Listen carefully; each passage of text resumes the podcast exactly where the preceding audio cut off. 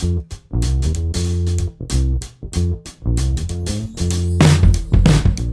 y'all, this is Barrett Guillen.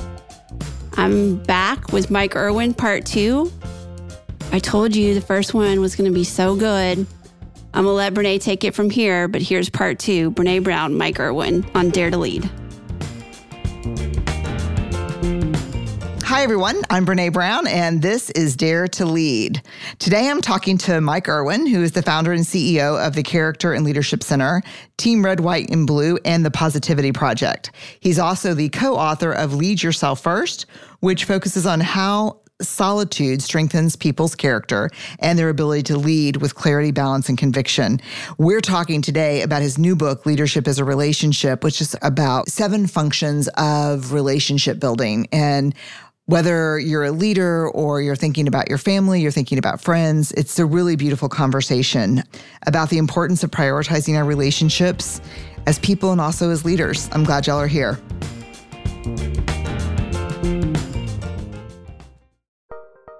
Join Capital Group CEO Mike Gitlin for a new edition of the Capital Ideas Podcast. In unscripted conversations with investment professionals, you'll hear real stories about successes and lessons learned, informed by decades of investment experience. It's your look inside one of the world's largest asset managers. New episodes are available monthly. Subscribe wherever you get your podcasts. Invest 30 minutes in an episode today. Published by American Funds Distributors, Inc. Support for the show comes from Indeed. If you need to hire, you may need Indeed. Indeed is a matching and hiring platform with over 350 million global monthly visitors, according to Indeed data, and a matching engine that helps you find quality candidates fast. Listeners of this show can get a $75 sponsored job credit to get your jobs more visibility at Indeed.com slash podcast. Just go to Indeed.com slash podcast right now and say you heard about Indeed on this podcast. Indeed.com slash podcast. Terms and conditions apply.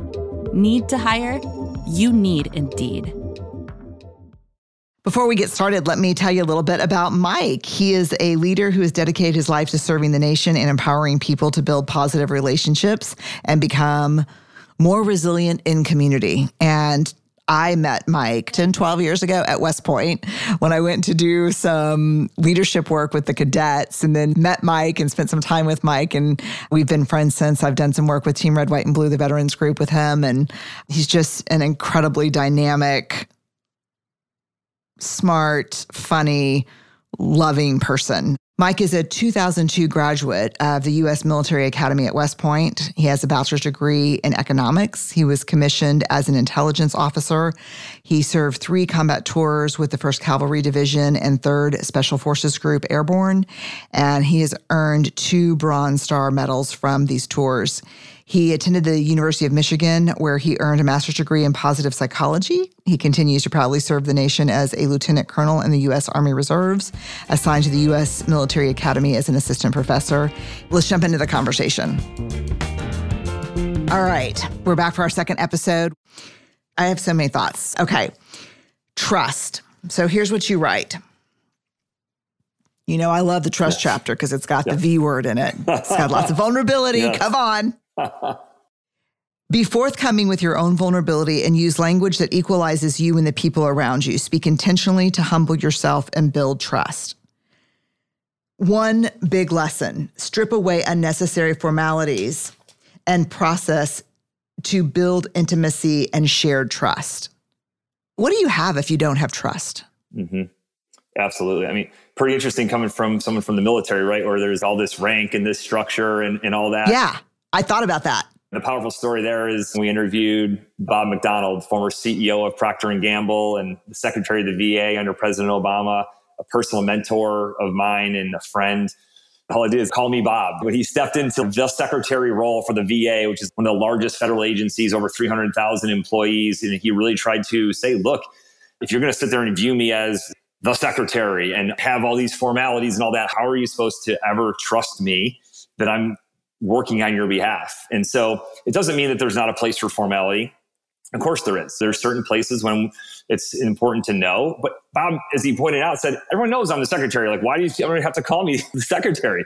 And I thought that was really powerful because and this goes back actually to a big learning point from Lead Yourself First, right? The first book where mm-hmm. we talk a lot about humility and a lot about the importance for leaders to know that really without other people, you're not a leader.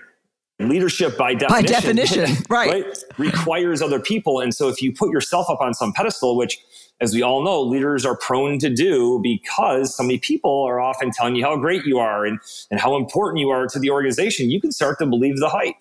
And bringing that lesson forward to this, I really think that humility also matters here. It's very difficult. I see so few instances when someone has trust in a leader who is arrogant or who doesn't have the humility to know that, guess what? I breathe the same air that you do. I bleed red, right? I still need food and water. And that, yes, I might be up here in terms of the rank or, or how long I've been with the organization, but I'm still a human being. And I think that having that default mindset allows you to connect better and build stronger relationships with people across the organization, regardless of how long they've been there or what their role is. I did some work with the Air Force and we took a group of folks, new squadron commanders, through Dare to Lead. And when we got there, the general who was over the base had everyone seated but not by rank. Everyone was kind of mixed up. And boy, you could tell it was super uncomfortable for folks. yeah. And I said, you know me, I'm just going to ask, like, what yeah. do I call you? And he right. just told me his call sign. He said, yeah. this. And yeah. I, I said, what do I call everybody else? And he goes, well, their call signs. And he said, we can't do this work around vulnerability and trust and dare to lead. Rank will get in the way. Mm-hmm. And he said, so it was, I thought, I kept thinking of him when I was reading this. And I also thought about him when he said, I was kind of scared to mention to him that there was this new finding in the Dare to Lead research that said care for and connection with the people we lead is an irreducible requirement. And I was like, this is not going to go over well because these are fighter pilots and they're going to tell me, well, you don't have to care for me. You just have to follow directions or right. whatever. And he said, that's a very low bar for us. And I said, what? And he goes, our bar is affection we insist that you have affection for the people you lead. So when I saw love in your book, mm-hmm. I wasn't surprised. You have to care for people. Totally. And I mean, we see this outside Fort Bragg. Some of the most elite special forces soldiers in the world are my friends, and they use the word love. They use these words trust all the time. It's just a foundational part of how they think about one another. Absolutely. I want to get some teaching from you on this. Seemingly trivial changes to the words we use can build or erode trust. Mm-hmm. Say more. So I think about this a lot through the lens of the trainings I would lead at the Positivity Project, actually. This is something that we heard a lot from teachers in conversations with them.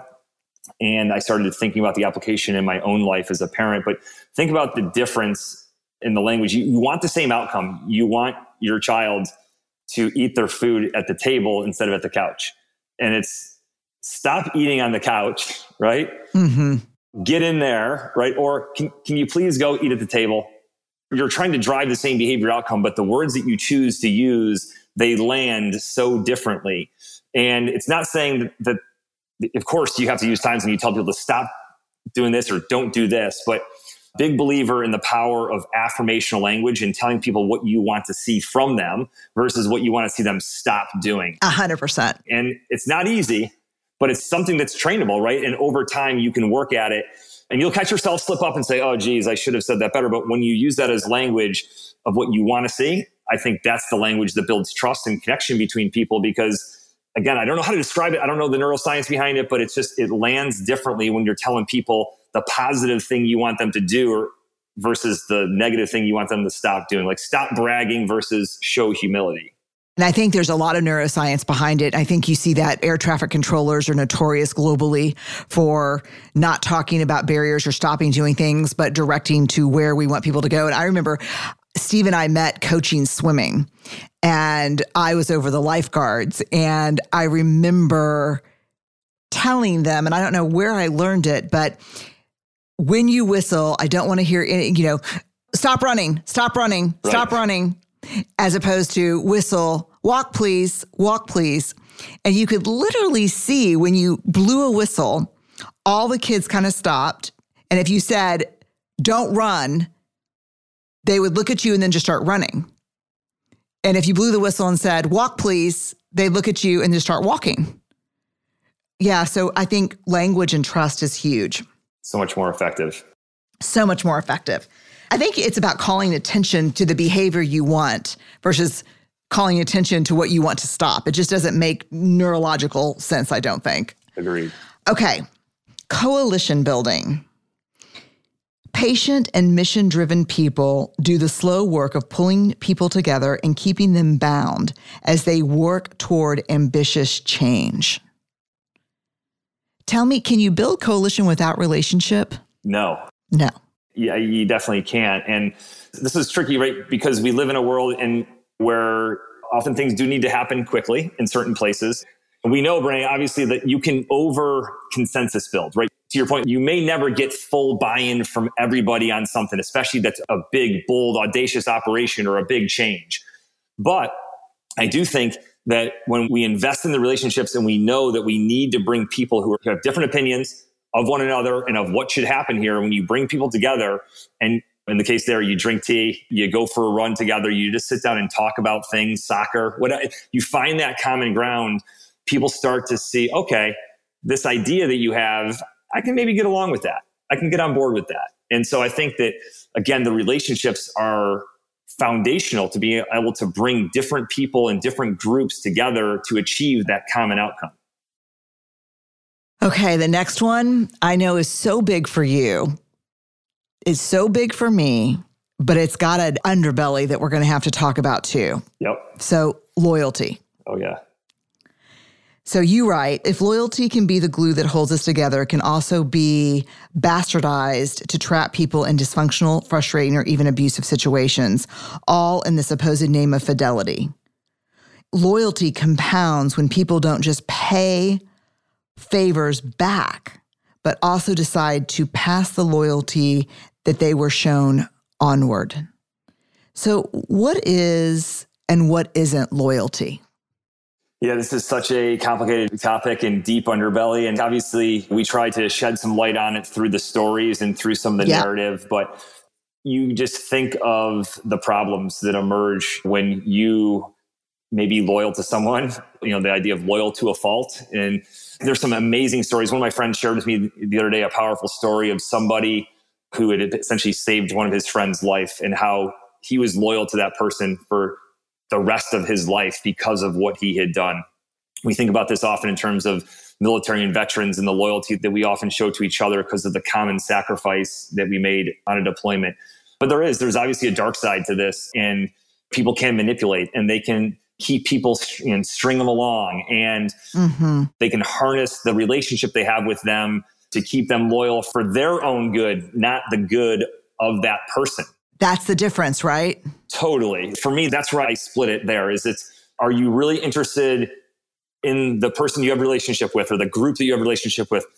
Are you really interested in them, their best interest in achieving their full potential? Or are you really interested in leveraging them to help you to accomplish what it is that you want?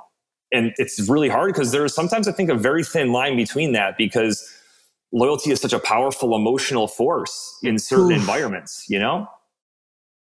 Yeah, when I was reading this, I think about some of the theory building I did in the back of Atlas of the Heart. And I kind of came to this way of thinking about other focused loyalty and self focused loyalty. Mm-hmm. And that other focused loyalty can be a powerful and amazing thing. But the people who I'm loyal to, I also hold accountable. Mhm. I also give and want to receive forgiveness. And so it's like when loyalty starts to move us out of our values, it actually becomes transactional, not relational. Yes, that is so powerful. And like I literally before our conversation today, as I'm out there walking, doing the chores and trying to get my mind calm and be thinking, that's the phrase I kept coming back to. That the world in many cases has become more transactional and less relational. For sure. And that's why we wrote this book, because it's deeply concerning to me And look, some things in life have to be transactional. When you think about leadership, it transcends transactional. It's about inspiration, it's about connection, it's about something deeper than that. And I think that goes right to your point that you just made about loyalty. Yeah, and it's interesting because we think about the whole subtitle of the book is how to put people first in the digital world. I think about the mythology that the digital world, social media platforms are connecting platforms. They're not, they're communication platforms. We can communicate with each other on them. But connection requires something far more complex. I always think about if something really hard happened and you and I were kind of close friends, and let's say I lost my job, and I go on Facebook and said, Hey, everybody, I lost my job today. I could get a lot of people communicating back, like, oh, I'm so sorry, that sucks, screw your boss, or you whatever. Yep. But the vulnerability and humility it takes to pick up the phone and say, Hey, Mike, it's Brené. Do you have a few minutes? I'm really having a hard time. And you saying, Yeah, what's going on? There's an emotional exposure and a vulnerability to communicating and to relationship that is completely flattened when it's just communicating.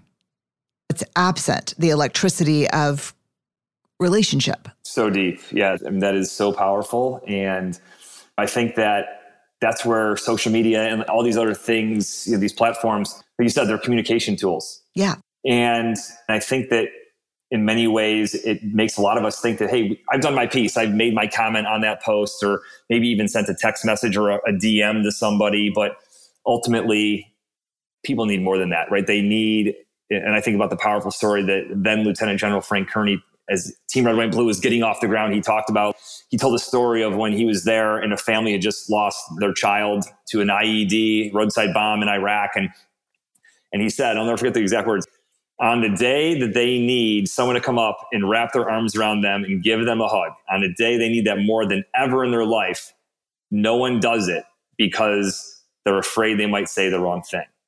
Mm, that's right. I remember that just hitting everybody in the audience there, right between the eyes, with like, wow.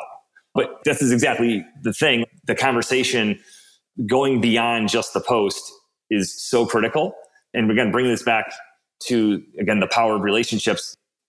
I think those next level steps are actually the thing we need to do to build relationships. And I think a lot yeah. of us think that we're doing enough by simply making a comment. And I just don't think that's true.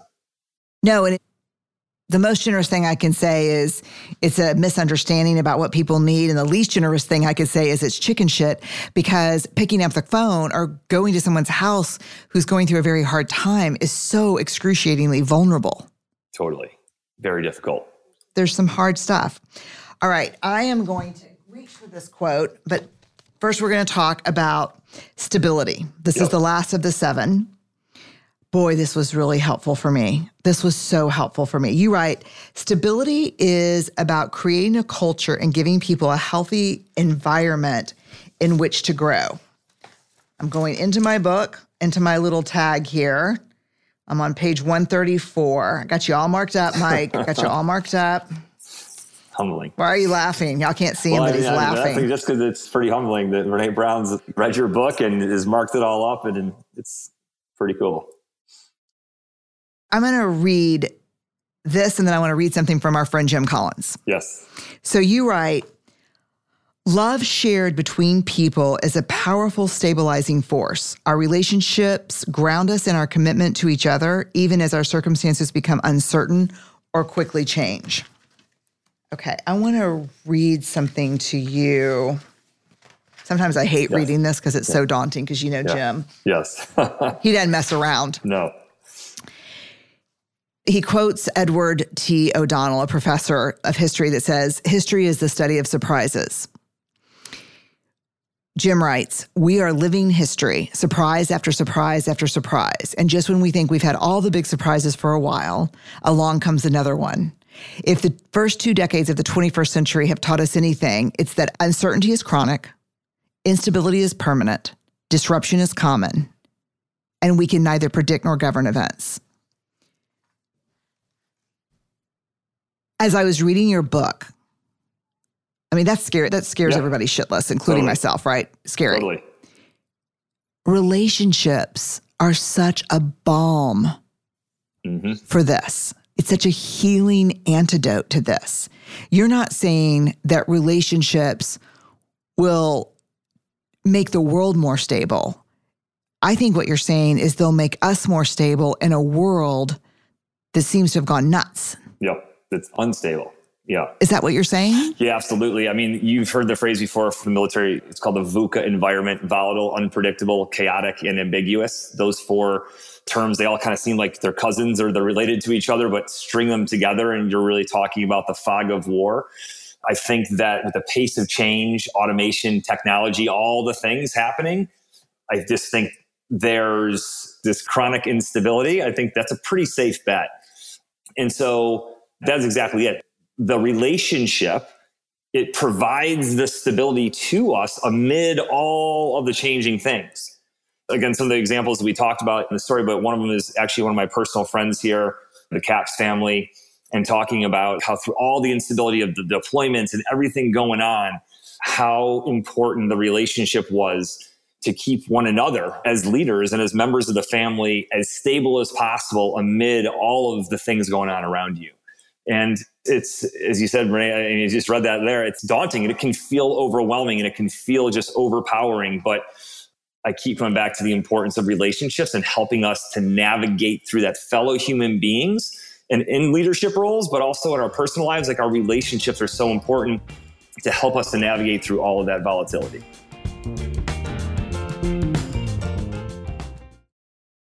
Support for this show comes from Indeed. Imagine the perfect employee. Let's call her Jackie. Jackie is professional yet relaxed, punctual, friendly, meets deadlines, and just makes your job easier overall. But the search for Jackie can be long and tedious, especially when you have so many other things on your plate. Indeed wants to help you find your next Jackie. Indeed is your matching and hiring platform with over 350 million global monthly visitors, according to Indeed data, and a matching engine that helps you find quality candidates fast. They leverage over 140 million qualifications and preferences every day, so their matching engine is constantly learning from your preferences. That means they can better connect you with your Jackie. And listeners of this show can get a $75 sponsored job credit to get your jobs more visibility at Indeed.com slash podcast. Just go to Indeed.com slash podcast right now and say you heard about Indeed on this podcast. Indeed.com slash podcast. Terms and conditions apply. Need to hire? You need Indeed. Support for this show comes from Fiverr, the world's largest marketplace for freelance services. In the fast paced world of business, every decision counts. And when it comes to hiring, there's no room for guesswork. That's why Fiverr has developed solutions for businesses to make outsourcing projects simple, quick, and compliant. You can gain access to curated talent through Fiverr Pro's catalog of top freelancers, organized by skill and experience. Streamline your projects with a user friendly dashboard where you can track progress and collaborate with your team. And for anyone needing the highest level of white glove service, Fiverr Pro's project partners can manage multiple freelancer engagements for you. Project partners will outline requirements, assemble a roster of freelancers, and manage a schedule to ensure your deliverables are completed on time. Ready to scale smarter? Visit pro.fiverr.com to sign up and use code VOX for 15% off any service. That's pro.fiverr, F I V E R R.com, and use code VOX. Okay, before we go to the rapid fire, I'm going to read this quote from you one more time because it's my favorite quote in the book. Love shared between people is a powerful stabilizing force. Our relationships ground us in our commitments to each other, even as our circumstances become uncertain or quickly change. Wow. Yeah. Thank you. That's sounds even better when you read it and say it. so, so, and you know, and let me just go on to say this. This is the big lesson from there. I have it highlighted, but no need because it's in a box. Again, for readers who like the box and the call out, like you're going to love this. Giving people permission to act like human beings is possible even in highly pressurized, high attrition environments.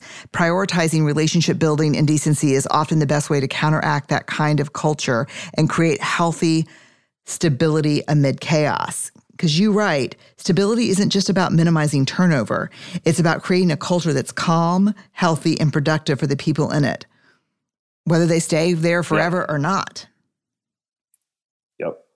That's exactly wow. right. And it is, I mean, some of these things kind of sound like perhaps Pollyanna or a pipe dream, you know, like, hey, are you, can you really create a stable environment amid all, and, and it's not suggesting that relationships is this magic wand and everything is perfect if you can really prioritize and work on and build strong relationships. But I think it helps a lot in helping to deal with all of these challenges that we as leaders and we as human beings face on the daily.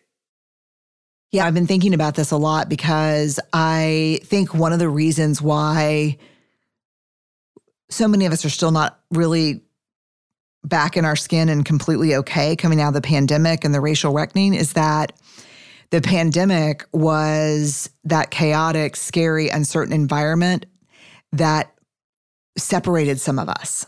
Mm-hmm. So the stabilizing force of relationship was also threatened in that in some ways. And I tell people all the time because I'll go and talk to big companies and they'll say people are not okay. And I said, no, people are not okay because if people were okay coming out of this and there were no bruises and scratches and stretch marks from this, then that would tell me that relationship and connection is not important. Right. We're not okay because it is everything. Yeah, absolutely. And we're putting it back together again. Yeah. And as you just said there, it's a process. It's a process to put it back yes. together. And as you've talked about in some of your writings since, but some people lost loved ones. Yes. Who they never got to say goodbye to. There's yes. a lot of those things that happened in that window but beyond that is just the separation. And I think that you don't just go, oh, I'm gonna go turn the light switch back on and like everything's back at it. It takes time to reestablish it. And I think that a lot of people, as you just said, are still very much on that journey back. Yeah. And I don't think the book is Pollyanna because you're pretty clear throughout the book. This is almost subversive, mm-hmm. resource heavy lift. You just say it's worth it. Yeah. Totally. That's the big takeaway, right? Is that yeah. it's hard, yeah. right? It's difficult, but yeah. it's worth the effort. And summed up in one basically sentence, that's it. It's worth all of, of the stress and the struggles and the emotional, the roller coaster and, and all the things that come with leaning in and really engaging deeply with other human beings. It's worth it. It's worth it. So one time many years ago, I was trying to train for a 5K because this real pain in the ass guy who was running this veterans organization called Team Red, White, and Blue, and we were going to train a bunch of their folks, said that in addition to training their folks, they were going to start the day with a 5K.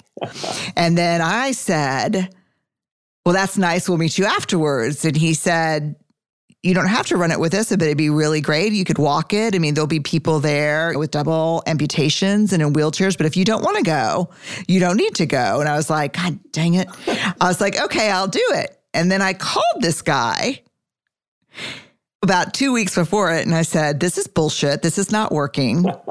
I can't do it. I cannot propel my way forward for five kilometers. it's just too hard. And then he said, Ma'am, it's not supposed to be easy. You just need to embrace the suck. And so I ran through my neighborhood for the next two or three weeks, embracing the suck and actually chanting, embrace the suck, embrace the suck. And then I ran it with none other than right here, Mike. Erwin, who yeah. was the the man in question. So when I think about he's laughing really hard, y'all can't see him. Do you remember this conversation? Oh, I do. I do. Absolutely. And I tell you, like, there's certain conversations that stick with you. And that was one of them because I remember it registered the idea of embrace the suck. I remember it actually seemed to make a difference. And I was like, you know, I, I don't know. I just was probably talking in my motivational teaching cadet mindset. I probably just finished teaching up at West Point, but I do. And I'm so proud that we still have that picture of you, like, and you wearing your team red, white, and blue shirt across. It's just, it was awesome. Yeah, you know what motivated me the most is when he said, "Don't worry, if you decide to walk it, we'll circle back yep. for you. We don't leave people behind." I was like, "This is bullshit." I was like, "I'm going, I'm running," and then I made Barrett do it with me. she was like, this is your weird relationship yeah. with Mike Erwin, not mine. I was like, embrace the suck. So proud of you, Brené. But now I talk about embrace the suck, and I tell the story all the time when I talk about vulnerability. Yeah. But I feel like you're saying the same thing here again. Relationships are hard. Mm-hmm. They're messy. Yes. They're unpredictable. We risk getting hurt. We risk being misunderstood. We have to dig deep for forgiveness and grace for ourselves and other people, but embrace the suck because it's worth it. It's all there really is. Yep. You just summed it up right there. That was awesome. You ready for the rapid fire? Sure, absolutely. I wanted this to be payback and make yes. it really hard, but I couldn't. But okay, ready? Yes. Fill in the blank for me. Vulnerability is uh, sacrificing our personal comfort for the good of others. Dang. What's one piece of leadership advice that you've been given that's so remarkable you need to share it with us or so shitty you need to warn us? oh, geez. Uh, well, I got a lot, you know, in, in both categories. you know, for me, I go back to Jim Collins, and as you know, I had an opportunity to spend time with him at West Point over a two-year period. But I love his thoughts on level five leadership. That it's really about having personal humility, but like a relentless commitment and drive for the mission and for the people that you're on that mission with. God, I really love that. Okay, ready? Mm-hmm. Last TV show you binged and loved. Oh, geez. I am not very much uh, in the TV phase of my life right now with the age of my kids. You have five kids. How old yes, are they? They're two to 12. So yeah, you're not watching any TV. No, no, not much. But you know, the one I, am I'm, I'm old school. Like I would say The Office. Like, so if I watch one, you know, it, know, it would be The Office. So favorite concert? Favorite concert I've ever been to? Yes. This will resonate from a Texan standpoint, but Pat Green. Yeah, I went to Pat Green oh. in his heyday when I was a lieutenant at Fort Hood, 2004. Uh, it was at some epic big place outside of Austin in Hill Country, and they actually recorded the video for "Carry On" at that concert, and like he played it like six or seven times, you know. But uh, Pat Green was the energy on those concerts was absolutely amazing in the early 2000s. Oh my god, I love Pat Green so much. Yeah. Um, such a text. Okay, favorite meal. My favorite meal is homemade spaghetti and meatballs. We do that here every Sunday night. So um, my daughters like they make homemade pasta and and like homemade meatballs, and yeah, it's it's awesome. Wow. Okay. What is the leadership lesson, the really hard one, that you have to keep learning and relearning and unlearning because the universe keeps putting it in front of you? Oh, geez. So, how much time do you have? so, I would say that, and I think it's the soul of both of my books, Lead Yourself First and Leadership is a Relationship. But, like, I need to relearn that I can't keep up with the pace of life because no matter what, there's always so much to do and so many things going on. And so, I need to relearn the lesson to slow down, to think and reflect and focus enough in a given day for example, in preparation for our conversation today, needing to actually have a barrier of time. And at the same time, to be able to step away from the work and the pace of life to be fully present and, and focused on the people in front of me. And, you know, this mm. is something that mm. I just, you know, the, the, phone's there. It's a temptation. And sometimes when, when you get to a point in a conversation with a family member or a friend or teammate, you pick up your phone and you start looking for something to give you a dopamine splash. So I think that's really it for me. It's, I, I need, need to keep relearning those lessons of stepping back from the pace of life. God, me too, my friend. What's one thing yes. that you're really deeply grateful for right now?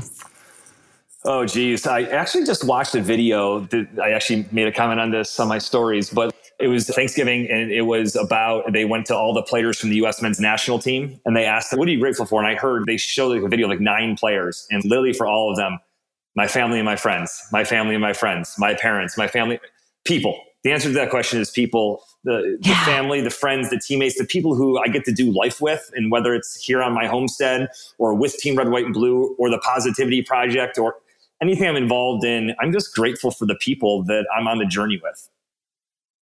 I love that. Okay. We asked you for five songs you couldn't live without. Yes. Here we go. Very eclectic. yes. Crazy Game of Poker by OAR. Triumph by the Wu Tang Clan. Yep. Levels by Avicii.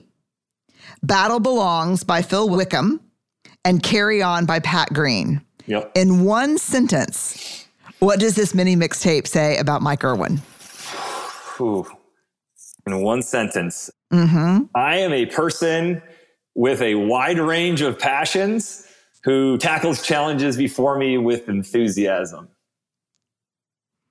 I can I love- vouch for that, y'all. I, I, I love music for the energy it gives, and whether it's like Christian music or Texas country or house or hip hop or you know rock and roll, like I just I, the one requirement is for it to give me energy, and all those songs like are ones that like if it were to come on right now, like I just would my energy level would like you know up by, by about twenty points. I love this. Thank you so much for spending this time with us. Thank you for Leadership Is a Relationship. I think you can take every lesson from here and apply it. When I think about these seven things in here accountability, stability, forgiveness, trust this is what I want with my kids, with my partner. These are the benefits mm-hmm. of investing in relationships across the board. Absolutely. Yeah. Absolutely. And I think yeah, what I really love about this whole conversation kind of beyond the chance to be able to catch up and just spend an hour. It's a true honor. Hearing how you distilled it down about 10, 15 minutes ago, these things are, they're hard, but they're worth it. You know, relationships are hard and, and connecting with other people is challenging and difficult, but it's worth it. And that's really the number one message that I want people to take from the book. When you're in a leadership role and it looks so different depending on what chapter of life you're in and where you're at and what's going on, but to invest in and to take the time and the energy and the effort to pour into other people, to allow them to pour into you. That is the true richness and the joy of life. And I'll just point that back to the research of positive psychology and what I learned from my late mentor, Dr. Chris Peterson. He would say, I can sum up all the research of positive psychology in three words other people matter. Period. Oh Any- my God. Anything you do that builds relationships in and among people is going to make you happy. And those words, they ring in my ears every day. They remind me that that difficult conversation or that bad interaction or that amazing experience I had with someone, it's all a part of the beauty and, and the stress and the chaos, but the beauty of life. I love it. Mike Erwin, thank you so much. I'm such a pleasure to talk to you, to see your face again, to catch up. Yes. Well, thank you, Brené. I really appreciate the opportunity to have this conversation today.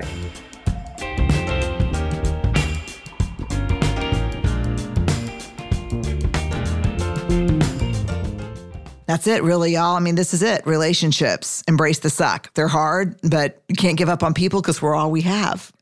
You can find all of Mike's books wherever you like to buy books. We'll put links to everything on the episode page. Also, how you can find Mike, some of his papers on BreneBrown.com. We are grateful that you're here with us. Love, love and stability. I'll take both. Stay awkward, brave, and kind, y'all.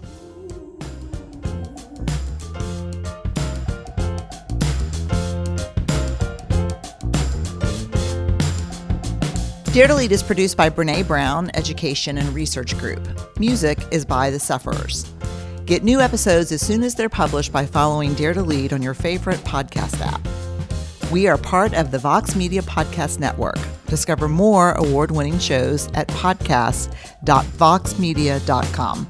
I just gotta get out most days you see. I like walking around, it's good for me. Could you tell me where